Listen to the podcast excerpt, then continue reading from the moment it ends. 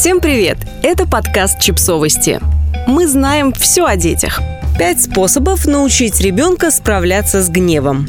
Взрослые люди относительно неплохо умеют сохранять самообладание, даже если в душе им очень хочется громко ругаться и топать ногами прямо посреди улицы.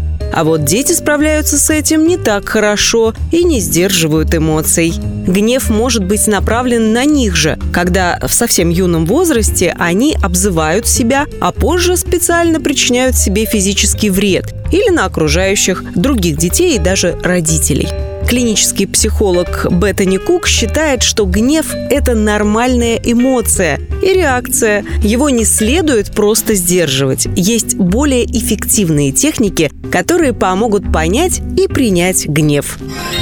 Найдите причину гнева. Вроде бы понять, что именно вас разозлило, должно быть просто, но дети не так хорошо умеют объяснять переживания вслух и самим себе.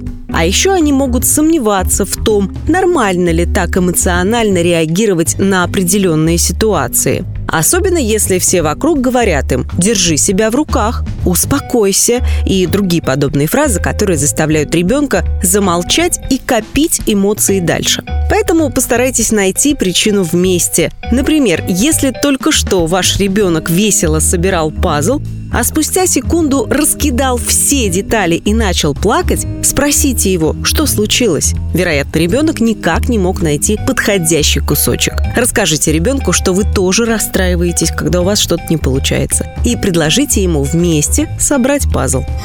Представьте гнев в виде знакомого предмета.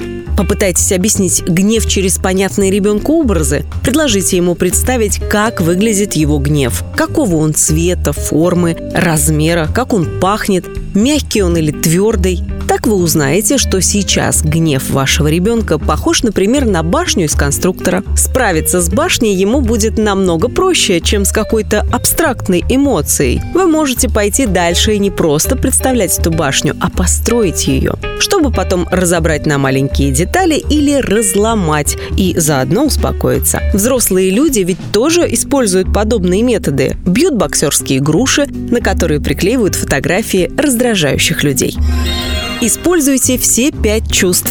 Используйте и другие чувства, чтобы привести мысли в порядок. Успокоит даже обычная мятная конфетка. Но, конечно, каждый раз забивать ребенку рот едой не стоит. Антистрессовые игрушки тоже помогают отвлечься. Они бывают в виде мячиков, продуктов, зверушек и разных персонажей.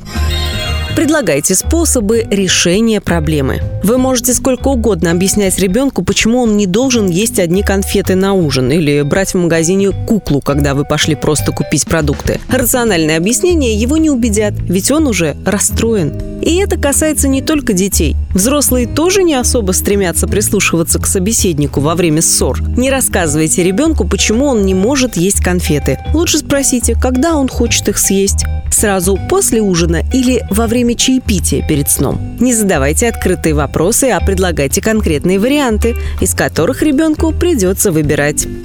Попробуйте дыхательные упражнения. Дыхательные упражнения тоже помогают взять паузу, успокоиться и подумать о том, что именно злит вас или ребенка, и решить, как дальше реагировать на ситуацию. Только взять себя в руки в тот момент, когда очень хочется покричать или поплакать, сложно.